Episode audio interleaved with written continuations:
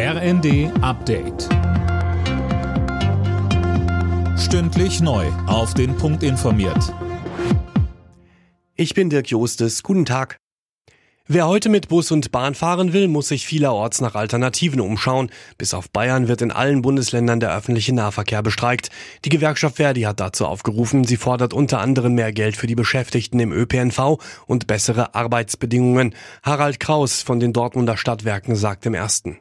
Ich glaube, am ehesten könnten wir entgegenkommen, wenn wir gemeinsam feststellen, dass das System im öffentlichen Personennahverkehr chronisch seit Jahrzehnten unterfinanziert ist. Alles das, was wir vereinbaren, geht natürlich unterm Strich zu Lasten der Kommunen, weil wir natürlich den Nahverkehr über die Kommunen finanzieren müssen. Im Flugverkehr ist der Streik des Sicherheitspersonals an elf deutschen Airports dagegen wieder beendet und der Betrieb wieder aufgenommen worden.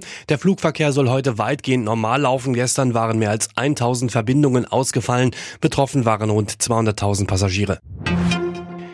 Ob kaputte Handys, Staubsauger oder Kühlschränke, in der EU soll es bald ein Recht auf Reparatur geben. Das haben Unterhändler des Parlaments und der Mitgliedstaaten vereinbart. Mehr von Tom Husse.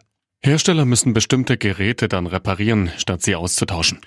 Die neuen Regeln sollen nicht nur für weniger Müll sorgen, sondern auch dafür, dass Verbraucher sparen, weil sie dann Geräte nicht immer neu kaufen müssen. Von der belgischen Ratspräsidentschaft hieß es, wir können es uns nicht mehr leisten, in einer Wegwerfgesellschaft zu leben. Bevor die Regelung in Kraft treten kann, müssen das Parlament und die EU-Staaten noch zustimmen. Aufsteiger Heidenheim und Dortmund eröffnen heute den 20. Spieltag in der Fußball-Bundesliga. Der BVB will weitere Punkte für die Champions League sammeln.